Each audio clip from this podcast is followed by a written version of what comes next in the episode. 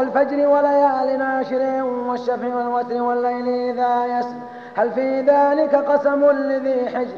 ألم تر كيف فعل ربك بعاد؟ إرم ذات العماد التي لم يخلق مثلها في البلاد. وثمود الذين جابوا الصخر بالواد.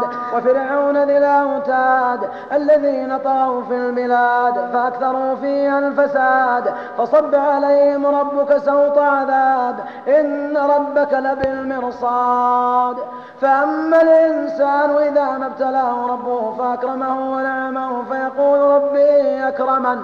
وأما إذا ما ابتلاه فقدر عليه رزقه فيقول ربي أهانن كلا بل لا تكرمون اليتيم ولا تحاضون على طعام المسكين. وتأكلون التراث أكلا لما وتحبون المال حبا جما. كلا إذا دكت الأرض دكا دكا وجاء ربك والملك صفا صفا. وجيء يومئذ بجهنم يومئذ يتذكر الإنسان وأنى له الذكرى. يقول يا ليتني قدمت لحياتي فيومئذ لا يعذب عذابه أحد ولا يوثق وثاقه أحد.